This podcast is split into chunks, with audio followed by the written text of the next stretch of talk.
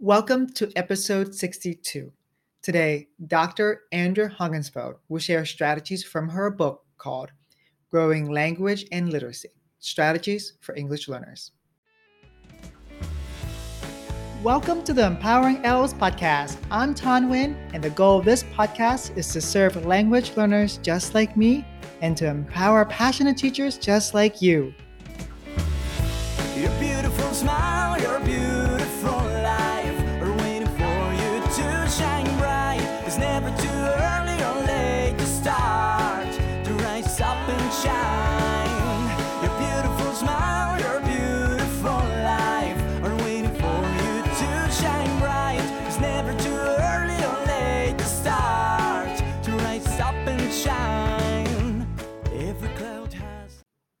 When I was a language specialist, I had the privilege of watching colleagues teach. I got to see how they manage students' behavior, how they transitioned through activities, and how they facilitated learning experiences. Andrea's Growing Language and Literacy book provides us with the same experience. We get to walk through teachers' classrooms as they show us the strategies they use with students in various stages of language proficiency. The part that I want to highlight is the part when we talk about the five principles of language development. These principles form the foundation for acquiring and expanding students' language skills. Now, on to today's podcast. Back with us for the fourth time is our most visited guest, Dr. Andrea Honigsfeld. You've been back for so many things, such as working with technology, working with co-teaching, co-planning. You've worked, you've you produced another uh, a podcast interview where you talked about not not coming back to normal, and now I am having you back to talk about growth, your uh, growing language and literacy book. The reason why is because I was working with uh, an elementary school in Bangkok, and I consult with them, and I came home and I was thinking, oh, you know what? I need to tell them to get this book. If, if they can get it, it'd be great. And they said, we're already ordering two. And I said, and then she read, and it came and she took a picture, and then she said, where was this book when I was teaching in the classroom? Because she's, she's a principal at the school, and she's like, if I had this book, it would have made just made so much sense, theory plus practice. And I was like, yes, I think that's a sign for me to come ask you to to come on the podcast again. And I sent it to you, and you were like, yes, I'd love to be on the podcast. So welcome back, and I'm very honored, Andrea. Thank you so much, Tan. The honor is all mine, and it's such a pleasure to speak with you and stay connected with you professionally and personally. And especially the fact that you asked me to talk about growing language and literacy strategies for English learners, which is a Heinemann publication I'm very, very excited to talk about this book. It's a true labor of love, and um, I, I can't wait to hear your questions. Would you tell us about the motivation or the seed that, that started this book? This book was actually an invited publication. I already had two other books with Heinemann, and my absolutely amazing editor, Holly Kim Price, came to me one day emailed me. Then we had a follow up phone call. And she said that Heinemann has been conducting focus group discussions around the United States. And classroom teachers are asking for an accessible book that would explain to them the differences among the language proficiency levels yes. and how to best respond to students' needs on the five levels of English language proficiency. And my immediate response was, Oh, but there are lots of books like that already out there. And she said, No, there aren't any. And then I paused and I looked around and I realized that she was right. right, right. And but I said, Oh, but how about the WIDA indicators and the can do uh, documents? such as so many amazing publications that teachers can refer to. And Holly agreed. She said, Certainly, there are resources out there. Yes. But the vision that Heinemann had was that I would receive a contract with a hundred full color illustrations that we could really not just tell teachers what to do, but show them And she had me at hello, but she also had me when she said 100 full color illustrations because I could not even imagine what a beautiful final product it could be when um, educators around the United States and beyond could help me put this book together by sharing authentic photographs from their classrooms and telling their success stories. So that's the beginning of the of the creation of this book. It goes back to a wonderful invitation from Heinemann, the literacy publisher. Well, we're so grateful that Heinemann did in, uh, invite you to write it because this book has been waiting for you to write it. And the way you've written it is the way you outlined it and organized it is that almost every three page there, every other three pages, there is a picture from a from taken from a teacher somewhere around the world, some a lot from the U.S., a lot from Canada, just showing their actual documents that they're using with their kids, their actual posters, their actual sticky notes, their actual drawings of their boards, their actual documents that they are doing in the class. It was like you taking us on a tour around the world and saying, "Hey, let's go to class with Katie, if from Portland let's go to class with Michelle in Canada. Let's go to visit Emily's class. And it was like, it was like, tw- it was like an introduction to Twitter for people who are not familiar with Twitter. But it was also like the ability to sit and observe instruction. And the way you did it was beautiful. And the, the colors just really flowed out in the organization, all the bullet points. It was, I think the my friend who said, "Where was this book when I was in classes when I was teaching?" I, and it, her comment resonated with me because there are books that are theory based, but your book combines both theory and practical application, right? And so it was easily like kids. She could have easily flipped through a, a, the chapter for beginners or the you, you call it starting level, and she could look at okay, what what can we do for reading? What can we do for writing? And you and there were actual examples from teachers doing that. And then she would have another kid who's at the bridging level. Okay so what do we do with that kid?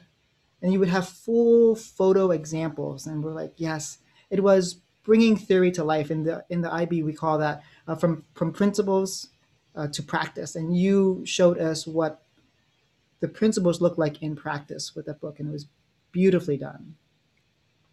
Well thank you so much I, in fact, asked Holly, why me? I was both flattered and surprised that she would reach out to me since much of my work is collaborative and much of my work is about collaboration and co teaching, as you mentioned earlier, content and language integration. And the uh, very interesting answer that she gave me is truly connected to what you just said. She said that Heinemann perceived me as a scholar practitioner. Yes. Somebody has uh, who has um, you know connections both to theory and a solid theoretical framework for what we're doing here research and evidence-based practices as well as access to classrooms. Because as you mentioned many of those names katie and michelle and um, and emily and t- uh, so many educators from idaho and north carolina and new york state and beyond. So i have a lot of connections, professional connections around the United States whose work I support as well as admire. So I wanted to create a book in which we could showcase best practices and truly celebrate the successes of both the students and their teachers. So that's what this book allowed me to have a platform for. And I'm very, very grateful for that. And as you said, yes, in fact, I do have a theoretical framework for the book and that is five premises that I that I uh, present in chapter one, and they're similar to the WIDA theoretical construct as well as many other publications that begin with establishing a solid frame of reference where these strategies come from. They're not just a random collection of tips and tricks, but very carefully um, collated or combined uh, resource of what is out there that we really have to consider when we when we work with this population. You started off by saying, um, "Why me, Holly?" And and then my immediate response was, "Why not you, Andrea?" would you tell us about those five theoretical concepts? Sure. So the first one which is a wonderful place to begin, is establishing an assets based philosophy. We have to take a look at our students through the lens of what they have, what they can do, rather than taking upon any kind of a deficit based approach. So, assets based philosophy, followed by, again, a student centered approach to working with English learners, multilingual learners, acknowledging individual individual variations. Even though the five chapters will be on the five levels of language proficiency, we must recognize that within each language proficiency level, there will be tons of tons of individual differences and variations. The third premise or um, theoretical framework is focused on integrating content, language, and literacy development we cannot really teach core content anywhere from kindergarten to high school or college and beyond without considering the language and literacy demands or better yet opportunities that the core content curriculum and our pedagogy will allow for the next premise is culturally and linguistically sustaining instructional and assessment practices. Now, that is a mouthful, but it's really important to consider that our students come with rich linguistic and cultural backgrounds and assets again. And we need to build on that and sustain and embrace what cultural and linguistic strengths the students already have. And finally, purposeful interaction and collaboration, recognizing that language acquisition and language development uh, truly is a sociocultural construct that we don't learn language and literacy in isolation. We need to interact with each other, with varied materials, with our teachers, with our professors, and also our teachers and instructors and administrators. We all need to collaborate with families and community members and each other to help all our English learners develop linguistically and academically. That's why I really appreciated that first chapter when you have underpinned everything. After we, when we read the different phases and the strategies for the different phases, everything that you recommend goes back to those five, uh, those five underpinnings, those five framework, the, the framework. It, for like starting with asset-based philosophy of saying like what kids can do, and what we can do, and then I'm really interested um, now in light of the protests about linguistically sustaining culture. Would you talk about that? Sure. Rather than thinking that uh, our goal is to learn English, to teach English, and then to learn English and replace our mother tongues or native languages, the goal is to maintain both. Right. The, the native language, the mother tongue, must be considered an important part of one's identity, an important part of what we grow up with, what we cherish, I often consider the mother tongue or native language is the language of love, yeah. the language of our first explorations, yes. also the language of um, family. So we cannot, we must not allow that to fall by the wayside. Even though you might not be fluent in any other language except English, not everybody um, has the privilege to be multilingual. We still need to recognize that our children are bilingual, multilingual, bidialectal. They have rich linguistic resources at their um, disposal, and we must maintain them and encourage parents. So, how does that translate into practice? So, literacy is literacy. Rather than encouraging the parents to speak English or practice English with your child, we could certainly encourage the parents to read aloud to your child. Read, go on on a on a walk, go and talk to your children about what they see in nature, or go on a field trip, visit museums, um, watch a movie together, and then talk about the characters, talk about the surprising plot in the movie. So, literacy is literacy, um, oracy is oracy. We have to allow and embrace um, multilingual development within our school constructs. I was just working uh, with the school that I was talking to you about, the elementary school in Bangkok, and I had a survey out, and a lot of the teachers and the parents said, "How can we get our kids to speak more English?" And I was like, mm, "Okay, that's going to be something I'm going to have to address." And then the whole workshop was basically saying, like, you're really privileged to to be in a position where you can send your kid to an international school and they have Thai language. So our goal is to change your uh, uh, mindset of English first to saying multilingual. How can we both sustain Thai and also language English development?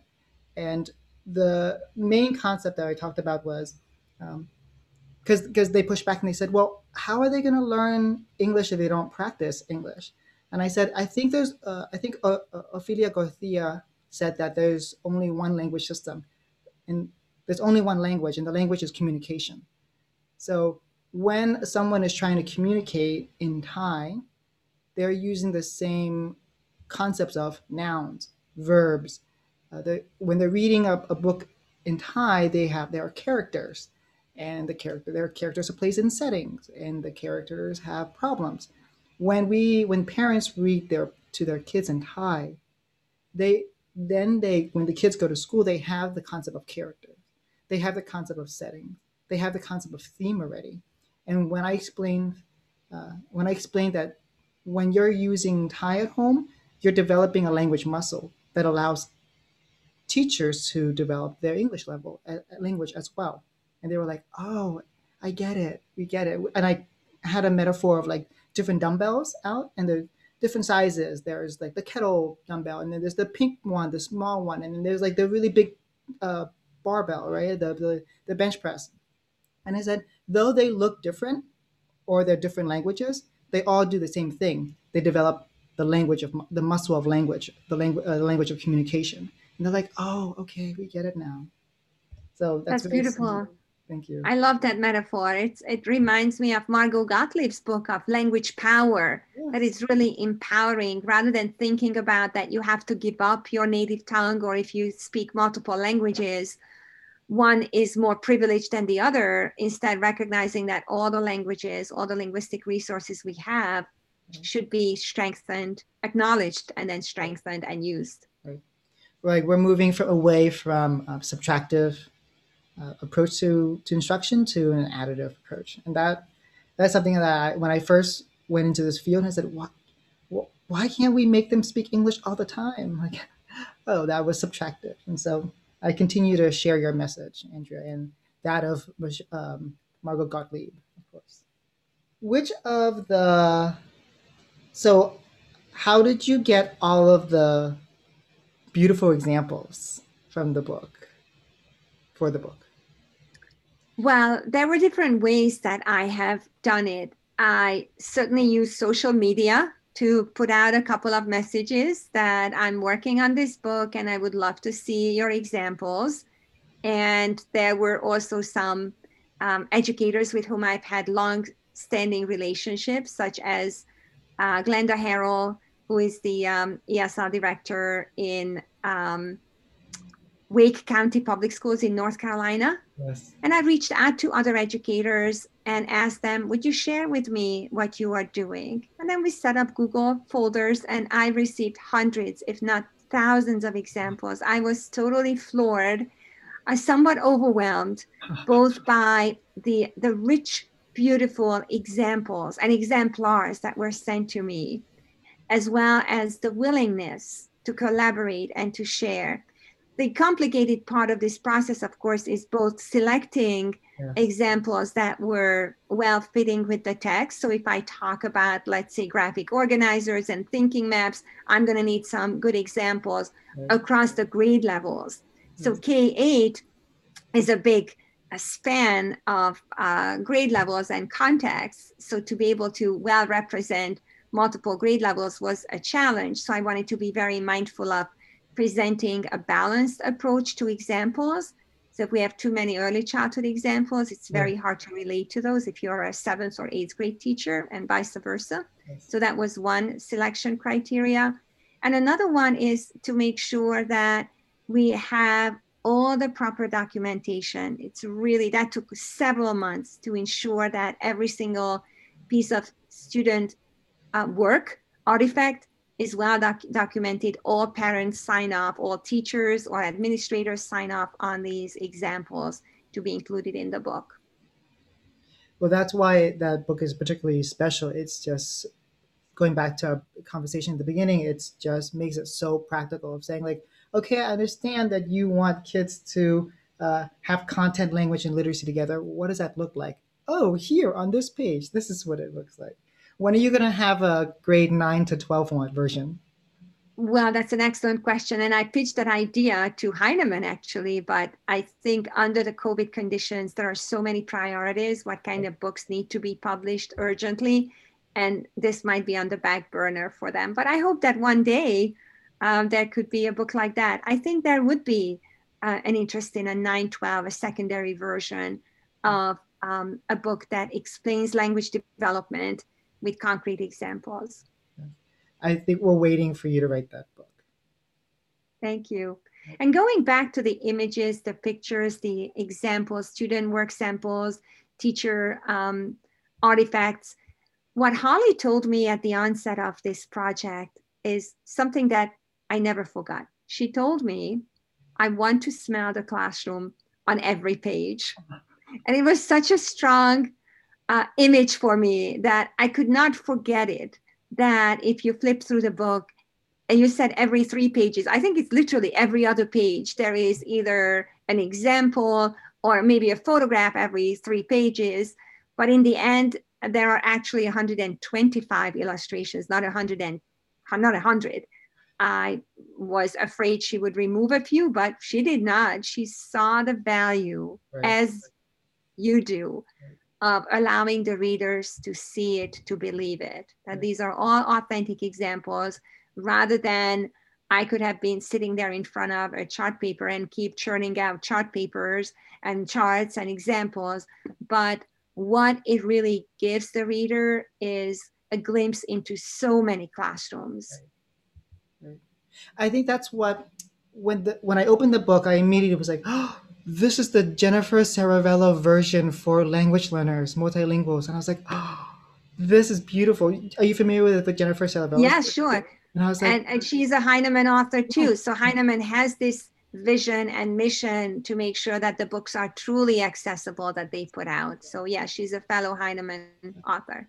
and when when I opened it, I was like, this is your that your version of that. And I was like, and we could really smell the classroom in that. And I think the fact that you made it so accessible for teachers, I think teachers can say, oh, I see this teacher doing it this way. I can make that happen.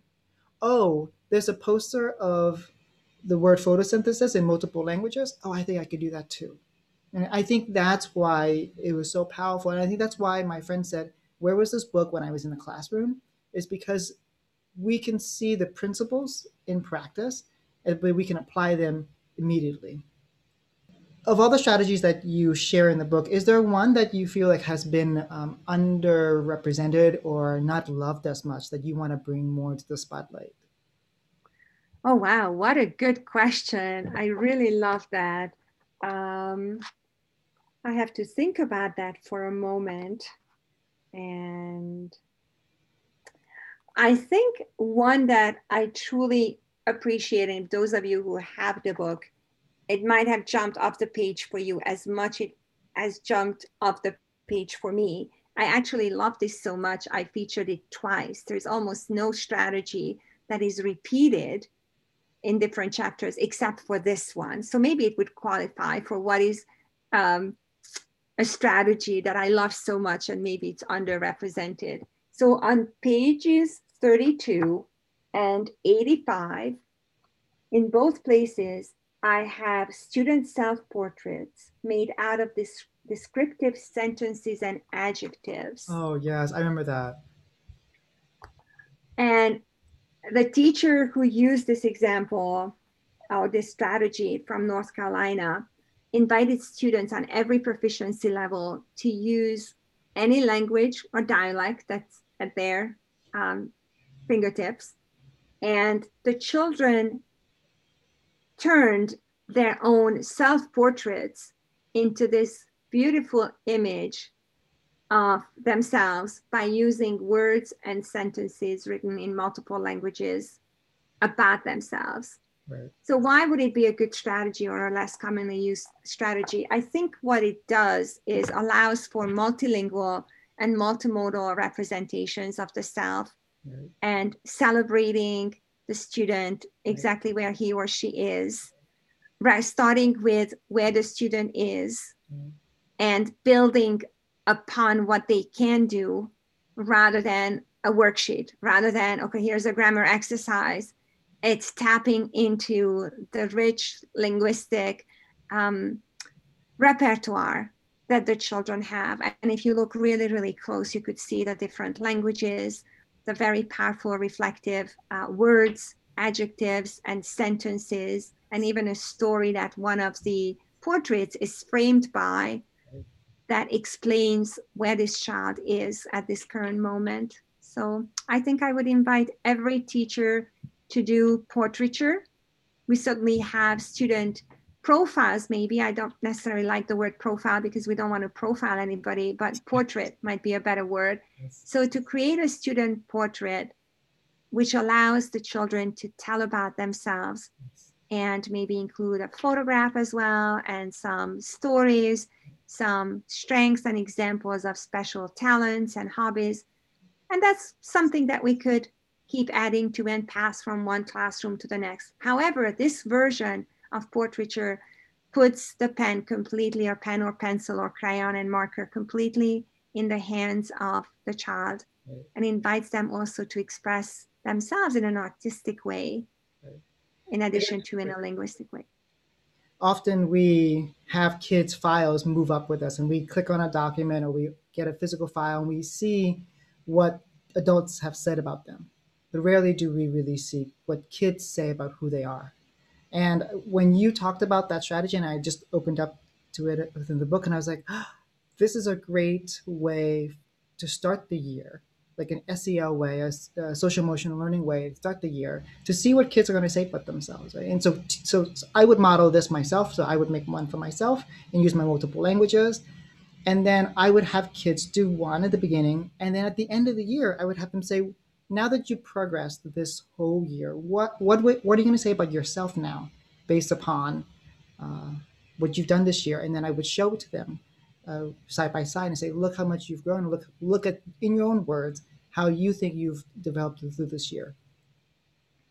That's a beautiful idea to translate that. That's what I love about conversations with you that you're always extending any idea to the next level. You're expanding, you're bringing whatever anybody else published out there into the classroom, translating into something that's even more enriching for the student. So Oh, thank you.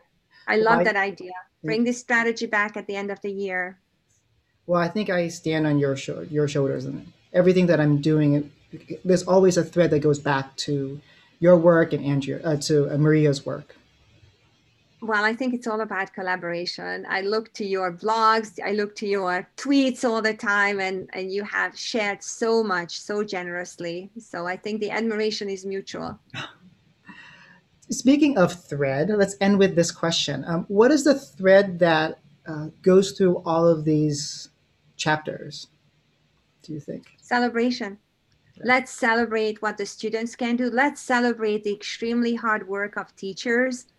This, this is a near miracle of what um, teachers of English learners, multilingual learners, Right. do every day as we support and help our students to grow their language and literacy. That's where the title comes as well. And those of you have seen the book, the beautiful metaphor of the plants growing, we plant the seed, and then we have this beautiful plant emerging. I think the thread that when I was reading this, I was thinking now that I'm a content teacher, if I was to look at this book from a content teacher's perspective, I can say I could do this. Oh, I can use word banks. Oh, I can have kids using their home language. Oh, yeah, I could do that. Have uh, more group work in this is structured group work. Oh, yeah, I could find ways to do that. And so I think that is one of the threads that I was thinking.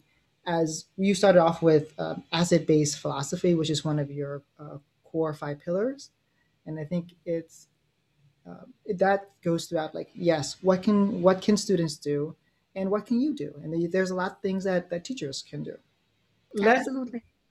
Let's end the podcast with uh, instead of the traffic lights, which you are now very familiar with, um, we, we have now a, have a new game. It's called the chairs, you have a chair for teachers, uh, like for like so uh, language like language specialists.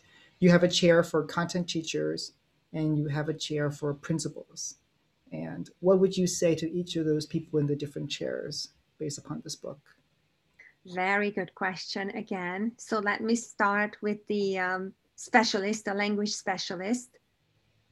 Um, your role of being an advocate is more important than ever before. Mm, yes. You have to continue with the charge of amplifying our students' voices, representing the diverse community that we serve, and um, speaking up when we when we have to on behalf of this population. The content teacher, I would tell them, you can do it. Yes. You can do it. You use language all the time. You can teach math, science, social studies.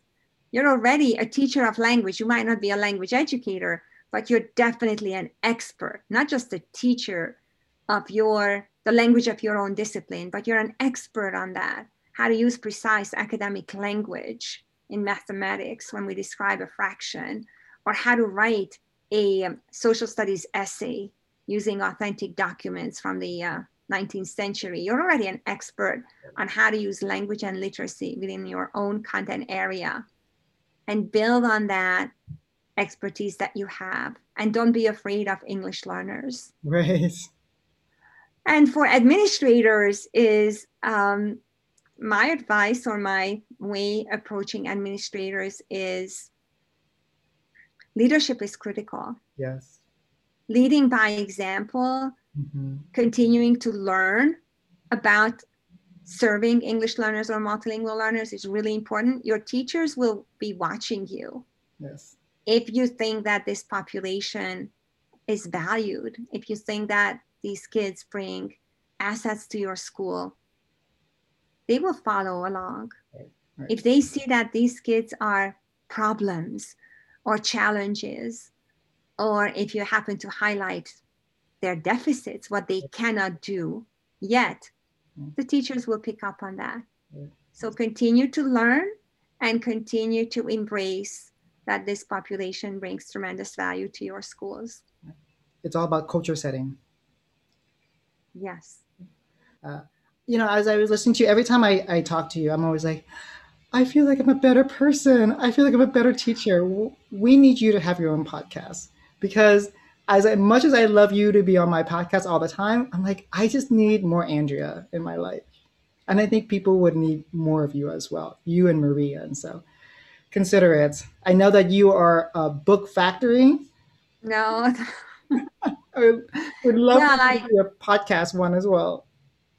that's very, very generous of you to say. And um, maybe I can hyperlink to your podcast a YouTube playlist that Colorín Colorado just put together about me and Maria. So that would be really nice to just see. I've done quite a bit, but they are, as you said, all over the place. I appear on other people's podcasts or do um, webinars and recordings, but I don't have at this point the time to run my own podcast series. Maybe one day. One day.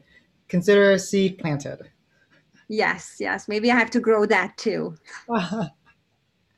okay, well, thank you, Andrea, for again. Uh, I consider you one of my teachers that have like changed the way that I think about my work. For example, like Jana Echevarria was one of the people who said, like, yes, language learners can be multilinguals can be in content classes. And then when I got your work in Memorias, you were like, yes, don't just pull kids out when they're in their content classes. Be there with them. And don't just sit behind the kid. Don't just stand behind in the back wall. You could be up there with the other teachers. I was like, oh, yeah, you can. That's right. And so you are one of the big fives in my uh, teaching experience. And so I'm a better teacher for, because of you, and I'm, I know that many, many listeners and readers are as well. So we wish you years of health so you can produce more, more stuff for us. Well, thank you so much again for inviting me, and I'm looking forward to our continued collaboration. Thank you. I invite you to rate this podcast and leave a comment. Each episode takes three to four hours to record and edit, so your comments make all the hours worth it. And your reviews will help educators like you find the podcast. Now, onto our recap. Though we only talked about one strategy, we did get to talk a lot about the five principles from which all the strategies spring forth. I'm sure that Andrea had more strategies than she can fit into this book, but as long as you have these five principles, you'll be able to grow students' languages and their literacy skills. The principles, once again, are one, asset based mindset, two, honoring students' language development variance, three, integrating language literacy and content. Four, having culturally sustaining practices. And five, purposeful collaboration. I still remember opening this book for the first time.